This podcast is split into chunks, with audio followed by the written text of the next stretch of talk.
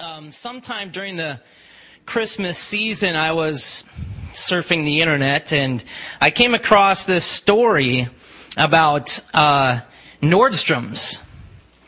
And uh, it just caught my attention because I'm one of those people that kind of dreads um, retailers and stores starting Christmas earlier and earlier each year.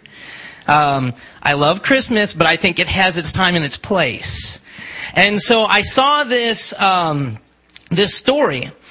And Nordstrom's apparently, and this is according to the internet, so, you know, take it with a grain of salt. It's according to the internet.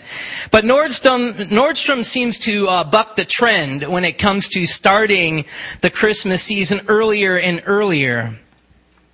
Um, leading up to Thanksgiving at many Nordstrom's locations, uh, apparently you could read the following notice posted in the window. It said, at Nordstrom, we won't be decking our halls until Friday, November 23rd. Why? Well, we just like the idea of celebrating one holiday at a time. From our family to yours, happy Thanksgiving. Like I said, it seems like every year retailers want to kick off the Christmas season and more importantly, the Christmas shopping season uh, earlier and earlier.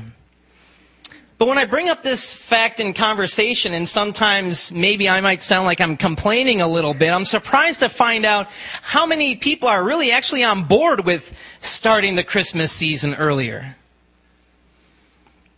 People seem to gear up for shopping even before Thanksgiving. You know, we're already preparing for the Christmas shopping before Thanksgiving, right? We're checking out all the sales. We get the newspapers. Um, we see the sh- the ads on TV and online, and so we're already kind of planning out what we're going to get and where we're going to go and what we need to do. And Christmas shopping itself has become so important and so prevalent in our society that we're kind of almost we're developing our own Christmas shopping language, aren't we? We have Black Friday. We have stocking stuffers. And the more recent one, doorbusters. Which that took me a little while to figure out what they meant by that. But we have all these things leading up to Christmas. Now, also, on the Thanksgiving weekend, many people put up their Christmas decorations, don't they? How many, how many of us put up our Christmas decorations around Thanksgiving? A lot of people do. A lot of people do. Apparently, a lot of people don't. but people are planning, right? They're planning their uh, Christmas decorations. Um, some people have invested a lot of time and money into their Christmas decorations, right? You've seen some houses that, you know, boast 50,000 lights, 100,000 lights. Uh, I saw I saw one um, TV show where they were interviewing a, a, couple. One one collected nutcrackers and the other collected little snowmen figurines, and they each had about 500 of those strewn about the house. And their kids were saying that it was driving them crazy. But people invest a lot of time and money into putting up those lights. They take weeks and weeks sometimes. And, and, some people have so many lights that they need their own power grid, pretty much. We begin to hear familiar Christmas tunes, right, in stores and on the radio long before December 25th. I'm one that likes to save the Christmas tunes until a little bit closer to Christmas because when I hear them over and over again, they kind of lose their significance. They, I get worn out on them. But you hear that in the stores, you start hearing it uh, a little bit uh, interspersed with regular songs on the radio, and then all of a sudden we go full blown Christmas, and it's 24 7. Okay, so I do have a confession to make, though. There is one thing that I don't really object to people starting early for Christmas, and that is Christmas baking. That's my one weak spot. I'll take, I'll take Christmas cookies and cakes and pies any day of the year. I don't care about that. But some people, even with the Christmas baking, there's a lot of preparation that goes into that. People decide what kind of cookies, how many of each they're making, and they make all sorts of variety of cookies. And so a lot of preparation goes into that. Even in the church, even in the church, right, we are gearing up for Christmas. We're discussing uh, the meaning and the significance of Christmas long before Christmas arrives, right? Sometimes we have a five week sermon series featuring a Christmas video by Pastor Mitch, aka Bing Luke. And then, of course, we also have the children's Christmas program. Another personal favorite of mine. I love the children's Christmas program. And to all those parents eh, who helped and all the parents who faithfully brought their children and practiced their lines, thank you for that because it, it's a treat. And, but a lot of planning goes into that, right? A lot of practicing, a lot of rehearsing of lines, getting costumes together, coordinating all these different things. And so we're preparing, we're gearing up, we're spending all this time and all this energy preparing for Christmas. During the Christmas season and leading up to Christmas, there is kind of a unique, special feeling in the air, right? Uh, different than any other time of year. I think that there's a feeling of anticipation, a feeling of excitement. We're excited for what's upcoming. And for this brief period of time, our society, the people in our society kind of are a little bit transformed. People have an increased desire to share their happiness, share their joy. They have an increased desire to give to others. They have an increased desire to live in peace with one another, right? And to love one another. Just for this time of year, for some reason, we have these heightened desires. Then what happens?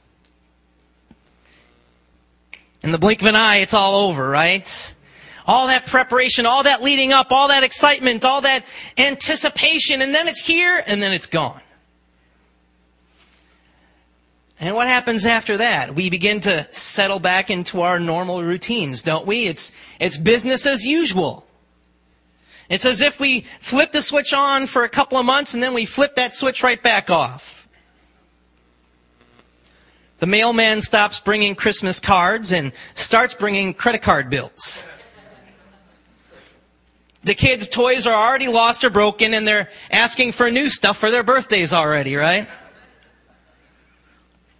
Now, many of us may push off taking down the Christmas decorations until New Year's in, in a small effort to kind of hang on to that Christmas feeling for just a little while longer. But let me ask you this. What about that Christmas spirit? Should it be packed up and put away for another year as well? As we begin to wind down from the Christmas season and prepare to return to life as we know it, I think the apostle Paul has some good advice for us. The scripture we're going to be taking a look at today is 2 Timothy um, 3.14. This scripture comes from, obviously, Paul's second letter to Timothy. Um, this particular letter he wrote to Timothy from prison in Rome not too long before his death. So he's anticipating his death and he's giving Timothy, his, his kind of protege, this last bit of advice and encouragement. And one of the main ideas Paul's trying to communicate to Timothy in this letter is to hold fast to what he's been taught. And so 2 Timothy 3:14 says, "You, however, continue in the things you have learned and become convinced of, knowing from whom you have learned them." Pretty simple. Pretty simple statement, pretty simple piece of advice. Paul simply admonished Timothy to remain steadfast in following the teaching he had received.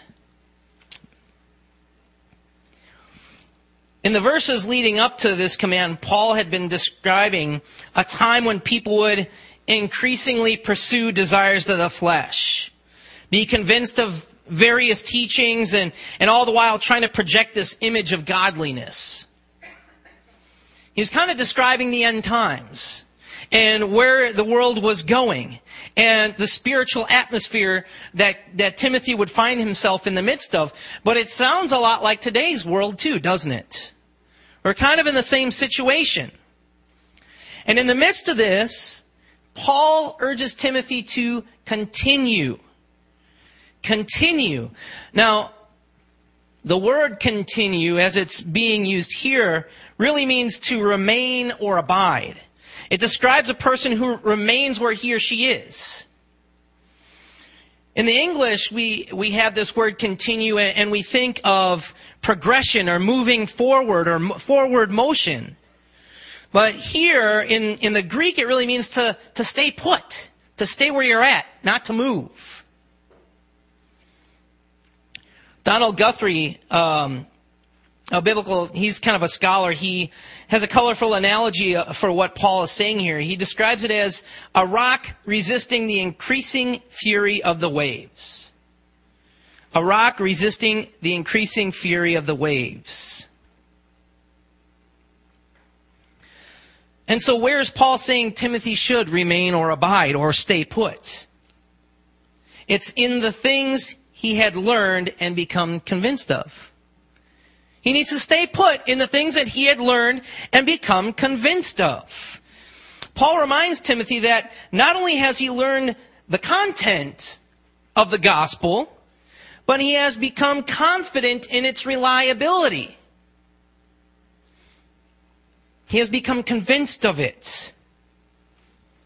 Now, a contributing factor to this confidence in the reliability of these things uh, according to Paul, is knowing from whom you have learned them. That's what he says. Knowing from whom you have learned them. And so, what Paul is saying here is, hey, not only do you know these things, not only have you learned these things, but you're convinced of their reliability because you know the people who taught you these things. Paul taught him but also his mother and his grandmother also taught him.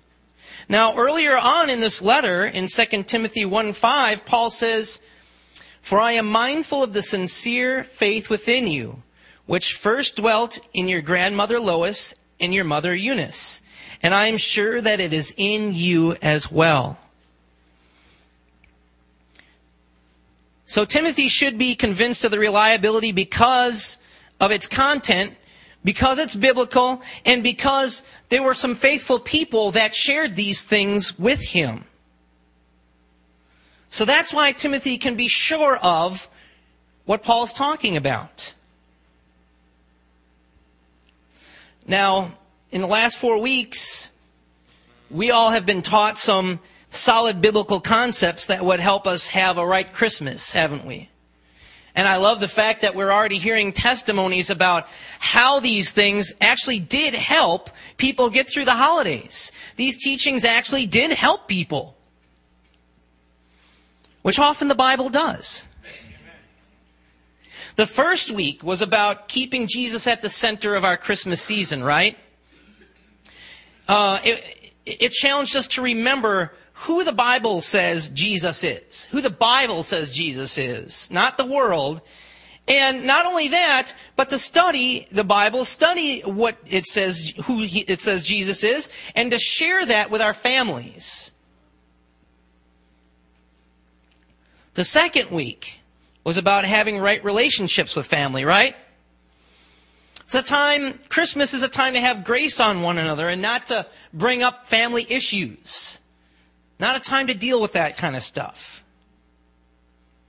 Week three was about giving meaningful gifts, right? We need to give thoughtfully. We need to give generously and not sparingly. And last week was about being engaged in the moment, being engaged in relationships. Remember to be engaged in the moment and not distracted or disinterested because you miss out on so much.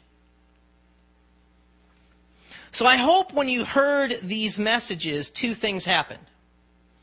I hope that, number one, that you learned the principles that were taught. These principles were taught for our benefit, right? if it was your desire to have a right Christmas this year, then you needed to pay attention. Especially if you're one of those people who does not have many good Christmas memories. Maybe you need to explore what you can do to improve your Christmas experience. And we offered uh, a lot of advice, a lot of biblical advice to that point. And also, as Christians, we affirm that the Bible teaches us how to follow Christ in our everyday lives, right? It's our instruction manual. It's our final rule for faith and practice. That's the Bible for us. And I've yet to find an area of life that the Bible does not speak to. And that includes Christmas. So I hope that, number one, that you learned the principles that were taught. But number two, I hope that you are convinced of the reliability of what was taught. If we feel like the, the Bible is a reliable document, which I, I hope that we all do here, then what we were taught out of the Bible is reliable as well, because everything that was taught used the Bible as its foundation. It wasn't just a bunch of men up here talking, sharing their, their own opinions. This was the Word of God that was shared.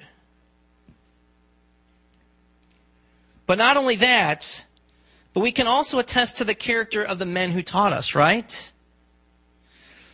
I know that Pastor Mark, Pastor Mitch, Pastor Paul are all godly men, anointed men.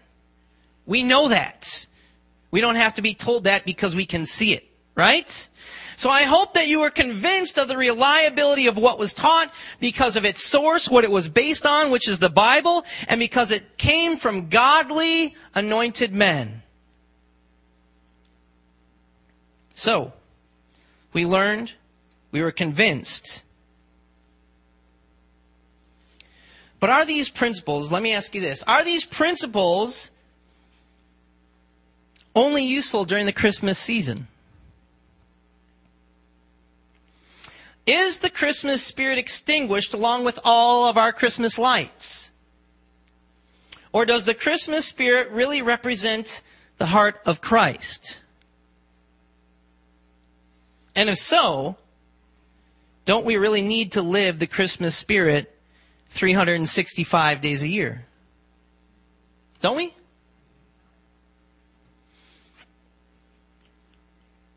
what we think of as the Christmas spirit should really be an ongoing lifestyle. When the Christmas season comes to an end and we switch everything off and when we pack everything up and when we put everything away and when we've eaten all that's meant to be eaten and we've visited all that we care to visit, we've unwrapped every present, we've cleaned up every bow and thrown it away, when the excitement subsides, the anticipation goes away. We need to continue on having Christmas 365 days a year. Not the external things, but in here, in our hearts. It's an ongoing lifestyle that we need to have. Paul told Timothy, Continue in the things you have learned and become convinced of, knowing from whom you have learned them. And we've learned that this means that we should not move from where we are now. And that doesn't mean physically, that doesn't mean um, positionally as far as where we are at in our Christmas celebration, but it means in here, in what we have been taught, we have to have the heart of Christ 365 days a year. And Pastor Mark and Pastor Mitch and Pastor Paul have shared with us how we can do that. So that's our challenge for today, really, isn't it? When we call it quits with all the festivities, we carry that Christmas spirit with us in an ongoing lifestyle throughout the year. I believe that it's God's desire for us not to depart from these lessons, but to remain where we are, just living them out day to day, week to week, month to month, year to year. And I even think that's come next year, we shouldn't have to revisit these lessons because we've already been living them the other 10 months that are not included in the Christmas season. Right? An ongoing lifestyle. The lights, the presents, and the parties associated with the Christmas season really are just outward signs, outward expressions, right? They're really just outward things representing some of the things that we most hope to experience during the Christmas season, right? I mean, really, what, deep down, what are the things that we really hope to experience during the Christmas season? Intangible things, right? Like joy. Don't we all want to have joy during the Christmas season? I think that one of the things that leads to the excitement of Christmas is that you know, the rest of the year is a struggle, is a battle, right? And sometimes we can go through a year and not have anything to look forward to. Sometimes things are just going exceptionally wrong. We're, we're, we're struggling. We're battling. We don't receive any good news. And then here comes the Christmas season. Oh, the one time of year that transcends all the mundane, mundaneness or the madness of our everyday lives, I'm going to really enjoy Christmas. I can't wait for Christmas. It's going to be a relief. I'm going to have joy this Christmas. Right? And the awesome thing is, is not only do we want to have joy, but we want everybody else to have joy too. We want to share that joy. There's other things that we really, really, I think, desire in the Christmas season. I believe that we as a church really desire to love God and love each other. And I think for the rest of the world, they at least desire to love each other. And some, somewhere deep down inside, there is that little part of them that really wants to love God too. And again, throughout the rest of the year, sometimes our love can grow cold a little bit. Can it? everyday struggles, everyday trials, stress plays an important factor in, in this. We get caught up with, in different things. We get into fights. We have disagreements. We have arguments. Sometimes just life itself causes people to grow apart, right? Separation, circumstances. But it also is the same with God, right? Throughout the year, it is a challenge to maintain that love, that loving relationship with God. It doesn't just come easy. That's why we, God created the church, this support system, this place where we can come and be recharged and be encouraged and be helped in that. God knew it. And so during the year, uh, our love for one another, our love for God can grow cold. And so here comes the Christmas season you know, and, and we get excited again because we want to feel that love. And we don't know how we lost it, and we don't know how it grew cold. We didn't even realize that it did. But all of a sudden, this little spark, I, I, I can't help but compare it to like the Grinch. You, do you ever see the original Grinch? You know, where his heart was, was it 10 t- sizes too small? And then all of a sudden, the Christmas spirit comes upon the Grinch, and all of a sudden it starts getting bigger and bigger and bigger and bigger. Something within him triggered that. Or Ebenezer Scrooge, the same illustration. His heart had just grown cold and clammed up. And it took something, it took the Christmas season and what it really meant to open his heart back up to other people again. Something about the Christmas season. We want to love. We want to love God. We want to love each other. Another thing about the Christmas season, we want to be at peace in our relationships with God and one another, right? We want to have a moment of peace. We talked about family drama, right? We brought up family drama. Boy, sometimes family drama can really take its toll. You know, and sometimes it just keeps going on and on and on and on. And we just want it to stop, right? just need a break. We want to be at peace in our relationships with one another, coworkers, neighbors, There's so many opportunities for us to, to get into disagreements with one another. And let's face it, we're all still sinners saved by grace.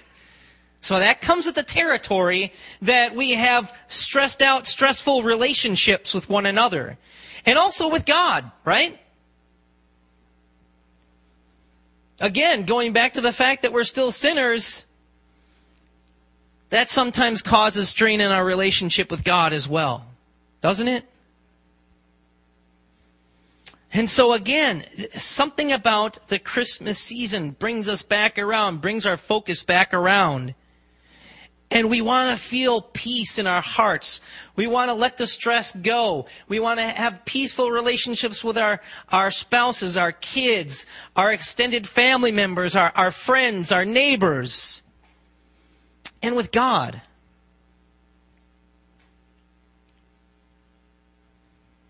That's the Christmas spirit. But I believe that's really the heart of Christ. And I believe that those things Christ desires for us all year round.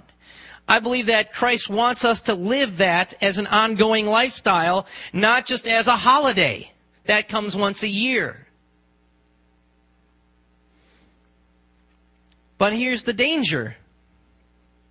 The danger of the Christmas season is, is that we get all revved up and, and ready to go in anticipation and we're, we're wanting all these things to happen and sometimes we actually do experience those things and sometimes we don't. But at the end of it all, when we're looking to get back to our normal lives, when we're looking to get back to business as usual, a lot of times we have a tendency to leave all these other ideas behind as well. What about the peace that we tried to establish in our relationships? What about reconnecting to God in a loving way? What about having joy on a daily basis? Are we really meant to only have that two months out of the year? Not according to the Bible. It's an ongoing lifestyle. An ongoing lifestyle that I believe God wants us to live out throughout the entire year. So living out a right Christmas is really about living as Christ calls us to live as Christians. Think about it. Is there ever a time when we should not have Christ at the center of our lives? Is there ever a time where we should get bored or tired and quit reading the Bible Quit trying to find out who Jesus is? I don't think so. Is there ever a time when we're excused from having grace on family members and friends? Is there ever a time when we're excused from trying to be peacemakers within those relationships?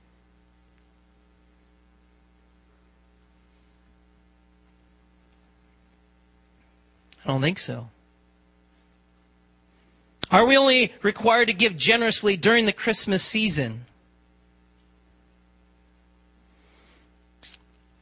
It's sad but true, but uh, you know, sometimes speaking with people from like the rescue mission in Milwaukee and, and places like that, their biggest day of the year is is either Christmas or Thanksgiving, and then the other 363 days they get next to nobody to help out. But during the Christmas season, they're packed with people who want to help others. That speaks a lot, doesn't it? We're not excused from that the other 363 days. Does God care if we're distracted from our relationships with Him or our relationships with others? We've got too much, too much going on that we're, we're going to neglect those relationships that we're not going to pay attention to people, that we're not going to connect with one another. When we come into church on Sunday, we're meant to connect with one another, to be engaged with one another. That's what God calls us to be as a as the body of Christ. Where we speak of being family, but we need to be family 365 days a year. We're not excused from those things. And so, as I pose those questions, I think those answers are pretty obvious, right? I would hope that those answers are pretty obvious that, that God of course expects us to maintain all those principles in our lives throughout the whole entire year. So why do we forget? Why do we leave them behind?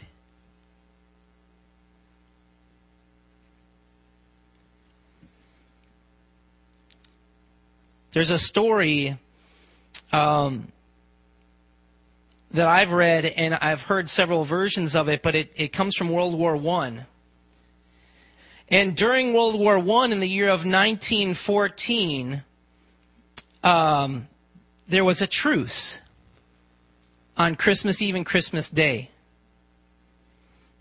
And I just want to read you a little bit of this story uh, written by Kennedy Hickman. It says, occurring on December 24th through 25th, 1914, Christmas even day, the Christmas truce saw a temporary halt to the fighting on parts of the Western Front. In some areas, the truce lasted until New Year's Day. The 1914 Christmas truce began on Christmas Eve along with the British along the British and German lines in Belgium. The initial force behind the Christmas truce came from the Germans. In most cases, this began with the singing of carols and the appearing of Christmas trees along the trenches. Curious, the Allied troops, who had been inundated with propaganda depicting the Germans as barbarians, began to join the singing, which led to both sides reaching out to communicate. Can you imagine this is in the middle of World War I? Okay? From these first hesitant contacts, informal ceasefires were arranged between units. For the most part, both sides returned to their trenches later on Christmas Eve. The following morning, Christmas was celebrated in full with men visiting across lines and gifts of food and tobacco being exchanged. In several places, games of soccer were organized, though these tended to be just mass pickup games more than anything. For the most part, he writes, the Christmas truce only lasted for Christmas Eve and day, though in some areas it was extended through Boxing Day and New Year's. As it ended, both sides decided on signals for the recommencement of hostilities. Reluctantly returning to war, the bonds forged at Christmas slowly eroded as units rotated out and in and the fighting became more ferocious. It's an incredible story, isn't it? But it illustrates the point. When I initially heard that story, I was amazed at how these soldiers could celebrate Christmas, to come together and share that joy, that peace, that love in such an intimate day on one day, and then on the very next day, return to trying to kill each other. But isn't that really how our Christmas season goes? Every year we spend months preparing for Christmas, and then it's gone before we know it. And after we quickly settle back into our normal routine. But what we have learned about having a right Christmas should not end with the last Christmas cookie. We need to make it an ongoing lifestyle. Amen? So I'd like to just take a moment and I just want to pray that God would give us the strength and the focus to maintain this as an ongoing lifestyle throughout the upcoming year. Hallelujah. Hallelujah. Heavenly Father, I just, I just want to thank you, first of all, um, for the meaning of Christmas, for the Christmas event and what it means to us as believers, what it means to us in our world, in our society, O Lord God. I thank you for the gift of your Son. I thank you for the additional gifts of joy and love and peace. Lord, you give, just give so abundantly. And I thank you for that so much, oh God. And now, God, we've heard several principles about living a right Christmas. that came from your word, and I believe from your heart, inspired by your Holy Spirit through our pastors, through godly men. And we learned these things, and we are convinced of their reliability, O Lord God. But we believe it's your heart that we live, live these principles out every day of our lives. That we have the Christmas spirit within us. That we have the heart of Christ and we live that out each and every day.